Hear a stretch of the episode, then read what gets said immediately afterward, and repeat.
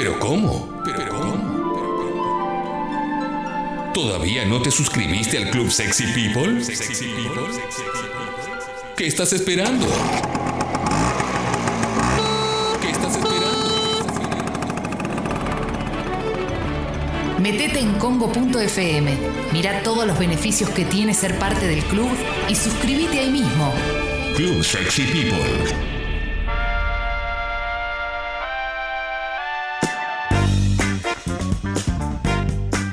Pero mirá, eh, yo ya estaba listo para estirar porque pensé que no, que, no iba a estar el columnista y de repente veo a alguien muy parecido, muy parecido a, la persona que, hace una columna bajo el seudónimo Periodistán, ¿eh?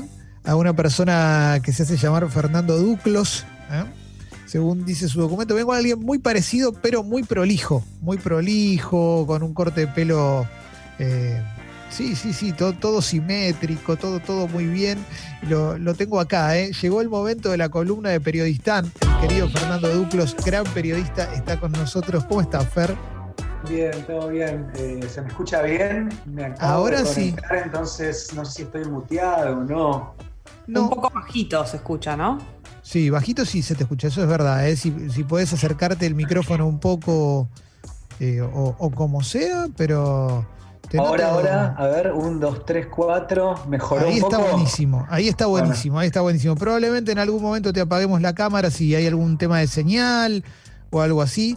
Eh, además estamos en días difíciles para el streaming, ¿eh? eso te lo aviso por si, si alguien te avisa que se corta la, la columna, nosotros seguimos y después la subimos a Spotify, estamos a Spotify. Eh, me propusiste un tópico, Fer, que, que me parece espectacular, espectacular. Eh, otro país, digamos. Pongámosle ese título y después seguí la voz. Exactamente. Bueno, eh, el tópico que te propuse, siempre, bueno, les contamos a los, a los oyentes, ¿no? Antes de elegir un tema, yo te mando, a vos ahí Sí. me decís qué te parece, en fin, lo, lo- lo charlamos un ratito antes, unos días antes juntos. Y bueno, el que te propuse hoy, para hoy, eh, surgió a partir de un tweet, de un hilo que hice hace ya varios meses, sobre Sí. la famosa mentira, sobre la nada famosa República de Inini. Cuando uno dice un nombre de un país así, República de Inini, lo Sí. primero que piensa básicamente es, bueno, ¿será un territorio independentista de África? ¿Será una islita perdida de Oceanía? ¿Será uno de esos países ficticios que duran dos, tres años en algún continente extraño, en Extremo Oriente tal vez, que ni conocemos? Y bueno, acá viene Periodistana a contarnos un poco so- sobre esta historia rarísima. Bueno, a ver, tiene un poco de eso, pero lo increíble y, y- y lo cierto al cabo es que Inini fue un país, una colonia en realidad de Sudamérica. O sea, entre 1930 y 1946, lo cual no es hace tanto tiempo, digo, en la historia es un abrir y cerrar de ojos.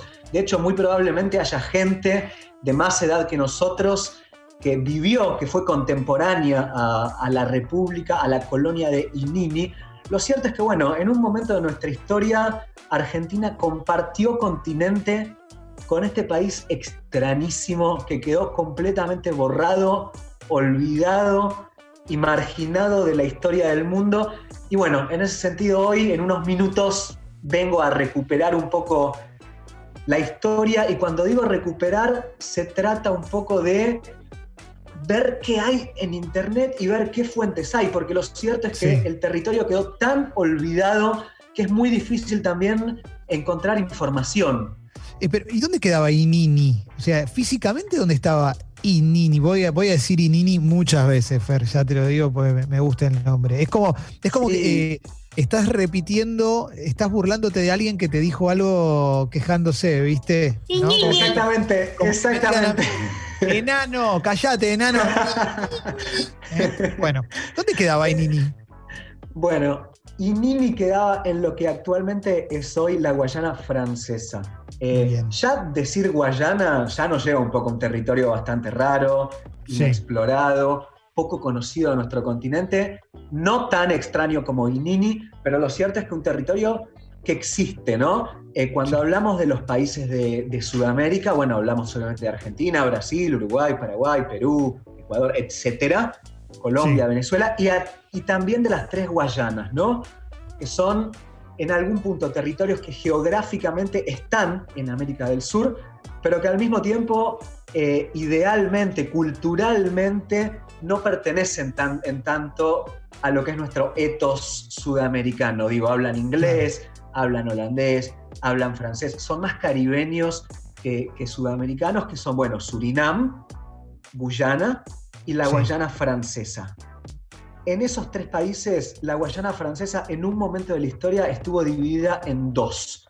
Una era justamente la que conocemos como la Guayana francesa y la otra era un pequeñísimo país en el medio de la selva amazónica en donde no había absolutamente nada parecido a lo que nosotros hoy podemos llamar como una ciudad. Era puro selva ecuatorial, bosques, nubes, ríos, yaguaretés, no sé si yaguaretés ocelotes, tigres, en fin, no sé exactamente el, nombre del, felino, pero digo, era eso lo que había en el país. Y bueno, era un país que se llamaba Inini, que estaba situado en lo que hoy es la Guayana francesa y que ni siquiera tenía bandera propia, era la bandera de Francia. Mirá qué loco, un país aparte que duró poquito, 16 años, desde el 30 al 46. Exactamente, duró 16 años. A ver, la historia de por qué nació es más o menos la siguiente y tiene un poco que ver con la colonización de Sudamérica en general. Pensá que en estos lugares, digo, siempre a mí me gusta ponernos en contexto, en el siglo XVII, bueno, empiezan a llegar los europeos a, a nuestro continente. Digo, al principio pensaba que llegan a las regiones más fáciles de llegar en algún punto, ¿no? Digo, Buenos Aires, por ejemplo, era un puerto, vos bajabas del barco y ya estabas ahí no había selva, la entrada era relativamente fácil. Bueno, en otro momento, espera que me saco el WhatsApp web. sí, sí, tranquilo, tranquilo. tranquilo. Esto sí, lo que pueden hacer después, cuando termine la columna FER, pueden poner en Twitter, si tienen Twitter, eh, periodista en guion bajo en la clave de búsqueda y al lado le ponen Inini. Y ahí pueden encontrar el hilo, porque a mí una cosa que me encanta del trabajo que, que hace Fernando es que es muy amigable la manera de, relatar las historias. Y además está muy, muy, bien, muy bien graficado todo, hay muy buenas imágenes. Ya de por sí hay mapas antiguos. Eh, bueno, soy muy fan de los mapas antiguos, ¿no? Son hermosísimos, hermosísimos. Sí, sí, sí. Así que búsquenlo porque ahí van a encontrar más o menos esta misma historia. Sí, Fer. Bueno, superado este inconveniente técnico, imagínate eso, las primeras ciudades a, las que llegan los europeos son las ciudades, entre comillas, fáciles de entrar, ¿no? Digo, Lima, Montevideo, Río de Janeiro, son ciudades que vos te bajás del barco y estás ahí.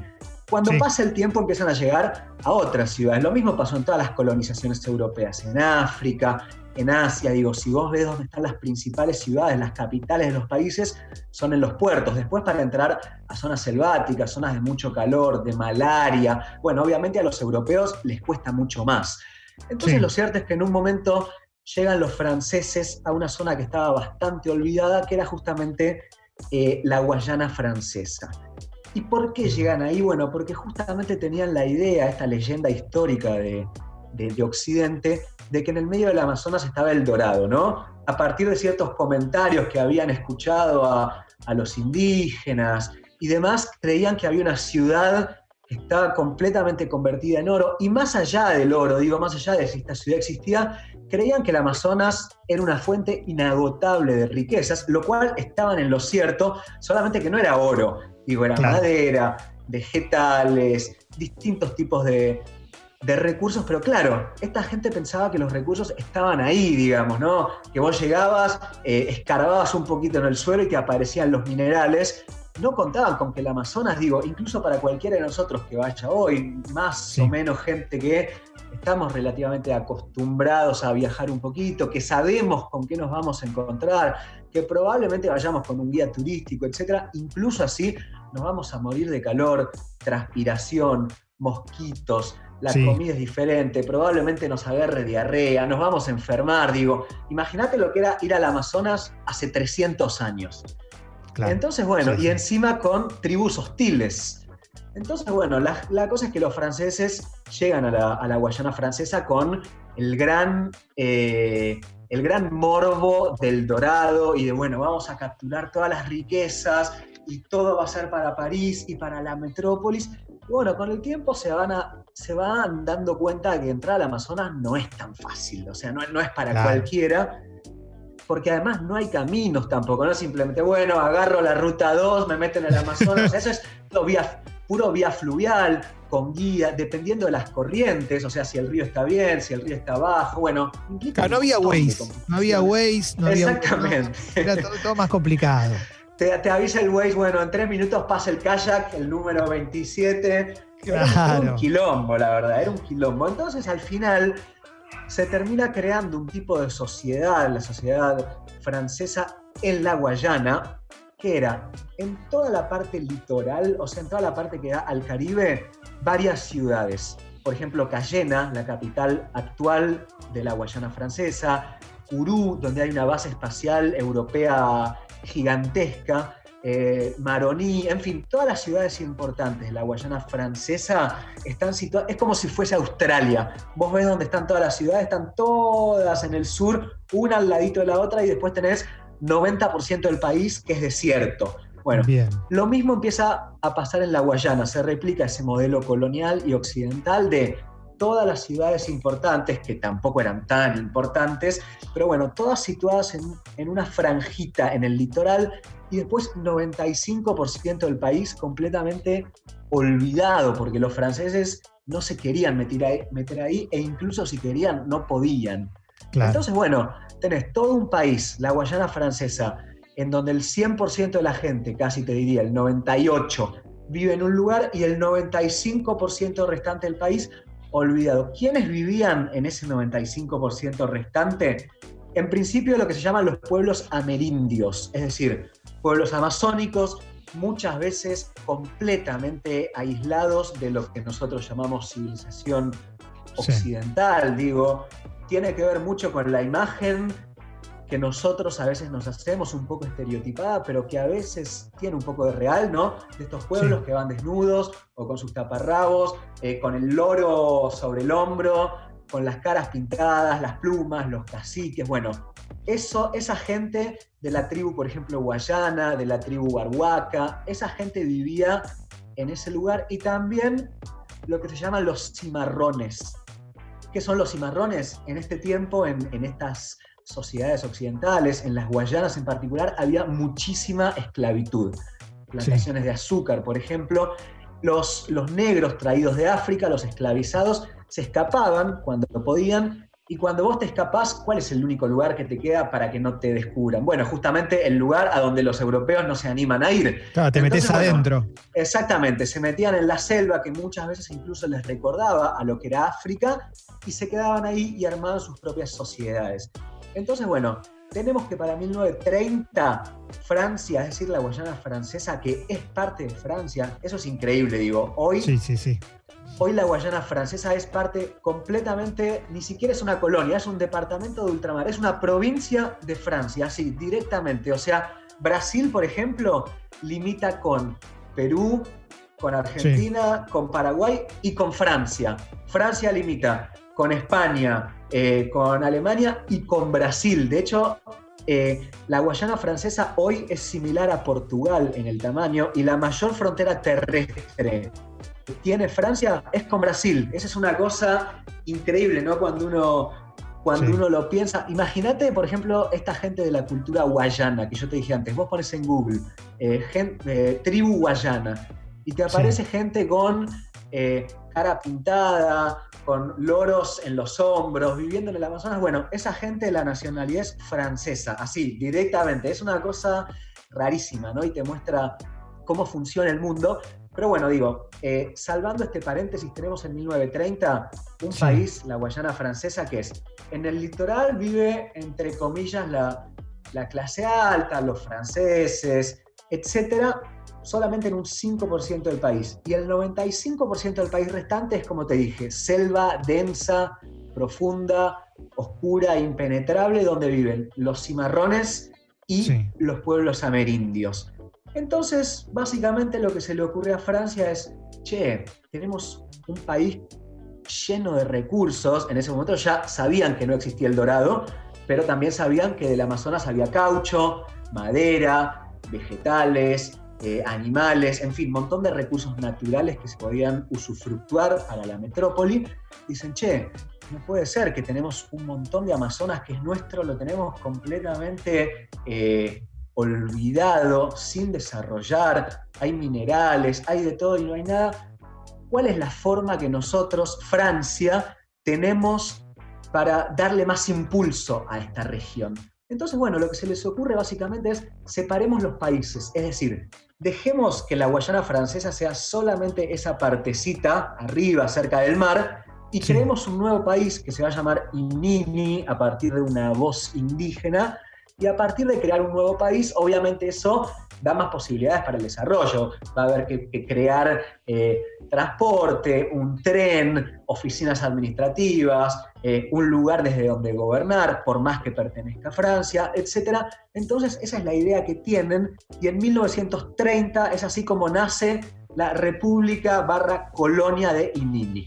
¿Y, por qué dura tan poco? ¿Por qué dura 16 años? ¿Qué, qué, qué es lo que hace que Inini, con, con todo lo que implica, pues, no sé, iba a decir con todo lo que implica crear un país, ¿no? Pues, eh, como si fuera algo normal. Pero bueno, decidís crear un país, una república. ¿Por qué 16 años después ya está? Bueno, imagínate que cuando Francia crea esta república, la república de Nini, que era como una secesión de la Guayana francesa, Primero, en algún punto, es verdad que crear un país es muy complejo, más que nada cuando se trata de independizarse. Pero en el caso este era básicamente dividir un territorio, o sea, nada más, digo, nada más en el sentido de que, bueno, obviamente llegaba cierto trabajo administrativo, pero no era que había que luchar contra nadie ni más, tampoco era tan complicado. Lo que había que hacer básicamente era mandar franceses, mandar representantes de la metrópoli que estén dispuestos a vivir ahí, porque obviamente necesitaban construir eh, casa de gobierno, estaban pensando en hacer una vía de tren, etc. Es decir, básicamente había que mandar gente para desarrollar el lugar a la manera occidental.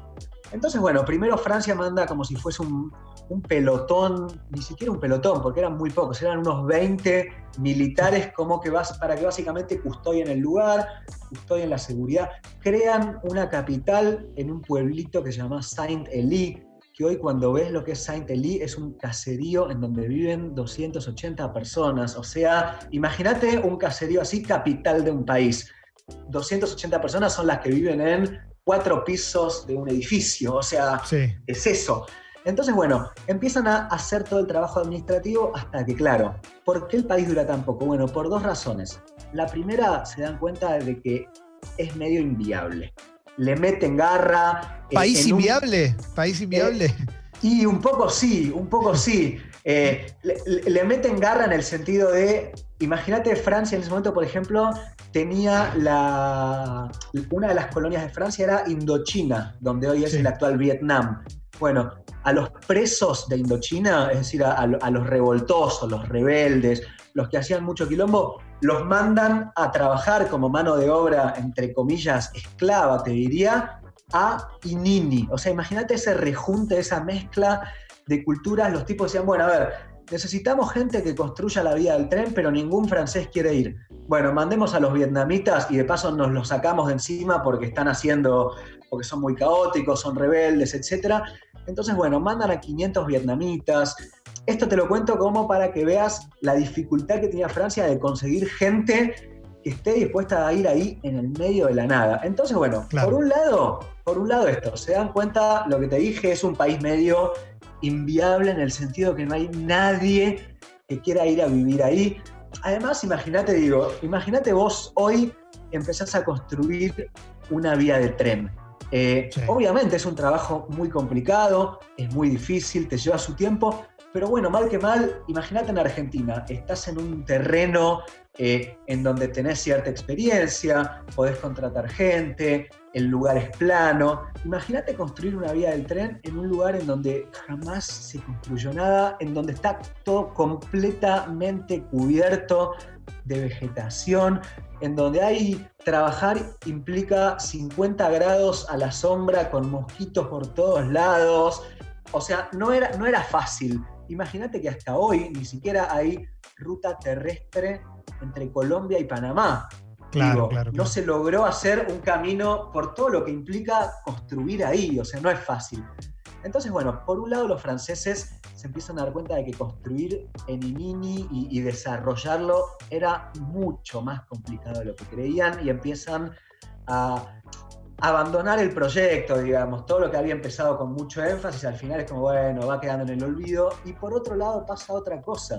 Digo, cuando hablamos de 1930, estamos hablando ¿no? de, de la década del 30, en América, pero al mismo tiempo en Europa, Sí. Estamos hablando, imagínate lo que era la década del 30 en Europa.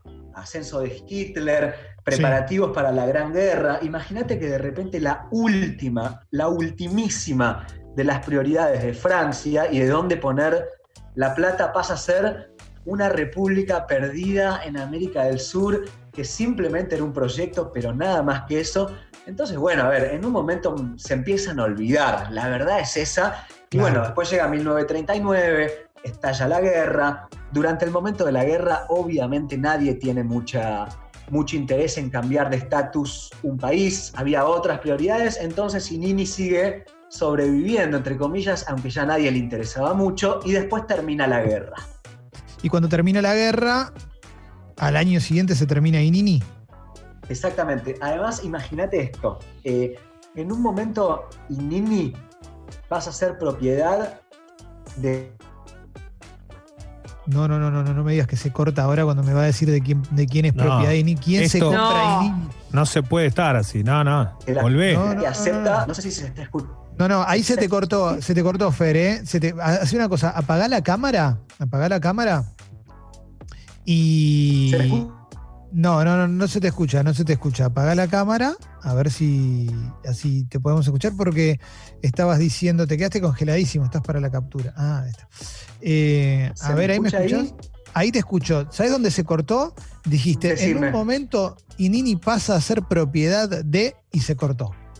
Bueno, en un momento Inini, como Inini era parte de Francia, por más que era una, por más que quedara en América del Sur, Inini pasa a ser propiedad o parte de la Francia de Vichy, que era la Francia nazi. O sea, cuando a Francia la, la invaden, hay un, un- se instala en Francia un régimen francés que acepta en algún punto la, la invasión. Entonces, Inini pasa a ser parte de esa Francia nazi. ¿Y qué pasa? En 1941, esto lo leí recién y da creo que Sí. para otro tema, eh, Estados Unidos invade Surinam como parte de todas las campañas que, se daban en la guerra y además Brasil declara su apoyo a los aliados. Es decir, Inini queda completamente rodeado de enemigos que podían invadirla en cualquier momento, aunque eso finalmente no sucede. Pero bueno, después eh, Francia, digamos, el régimen de Vichy cae y Nini pasa a formar otra vez parte de, entre comillas, la Francia libre o, o la Francia aliada, ¿no? La Francia que está contra eh, el nazismo.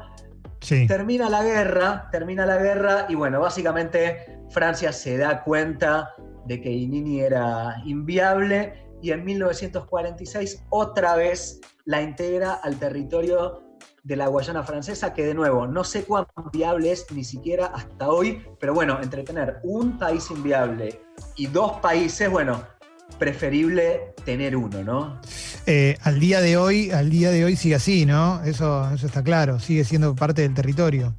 Al día de hoy, Inini, o lo que fue, Inini sigue siendo parte de, de Guayana Francesa. Cuando yo digo inviable, a ver, no, no Sí. se trata de subestimar ni, ni- ni de nada, simplemente digo que son territorios de muy difícil administración, nada más. Claro. Digo, es un, un montón de gente, o ni siquiera un montón, 300.000 personas viviendo en la costa y después 95% de territorio amazónico que bueno, nada, se, se administra como se puede, ¿no? Claro, no, no lo decís como Oscar Martínez diciendo perdí la fe en Inini. Exactamente. Ah. Emigremos a Francia, que en este país no se puede vivir más. Che, estoy viendo acá en Wikipedia también que las estampillas de Inini se consiguen a precios mínimos. Yo pensé que, porque acá vi, hay una foto de una estampilla, dije, bueno, esto hoy debe ser un objeto de coleccionista y parece que no, pero me, qué sé yo, me, me- me copa, ¿eh? Bueno, a mí me, me sorprendió sí. también. Yo soy cero del palo filatelista, pero uno se imagina que un país tan raro y que duró tan poco tiempo, hoy debería ser muy caro y la verdad es que sí, se consiguen a precios normales. Espectacular, espectacular. Bueno, le contamos a, le, repetimos a quienes nos están escuchando que a, que Fer Duclos, que es la persona que estás escuchando, eh, la podés encontrar ahí en Twitter, periodistán, eh, periodistán, periodistán guion bajo, y ahí está esta historia, la historia de Inini, eh, también con imágenes, y es una, una gran, gran historia. Eh, Fer está preparando un libro que está por, por venir, bueno... Sé que tenés varias cosas ahí cocinándose, Fer, así que vamos a tener sobredosis de periodistán, me parece, ¿no? Ojalá que por un punto sí, obviamente para mí siempre es lindo ser parte de proyectos nuevos. También es verdad que cansa, eh, entonces bueno, hay que dosificar un poco. Tampoco quiero cansar a nadie, digo, eh, en un momento, digo, en un momento por ejemplo estaba haciendo un montón de vivos de Instagram y ahora me calmé. En fin, nada, eh, dosificar, pero a la vez también contento de, de ser parte de, de varios proyectos, obviamente Sexy People incluido, para mí siempre es lindo charlar con ustedes y, y bueno, nada, siempre pensando en, en el porvenir, ¿no? Claro que sí, claro que sí. Le vamos a, a subir eh, esta columna de, de- de Fernando Duclos, periodista, la vamos a subir a Sexy People Podcast. Fer, gracias, che, te mando un abrazo enorme. Les mando un abrazo a todos y a Abrazo. todas, los veo ahí conectados y, y bueno, también siempre escuchándolos y bueno, hasta el próximo miércoles. Ahí va, hasta el miércoles que viene. Ahí Chao, pasó Fer. Fernando Duclos, periodistán por Sexy People. Vamos para adelante, Sucho, dale.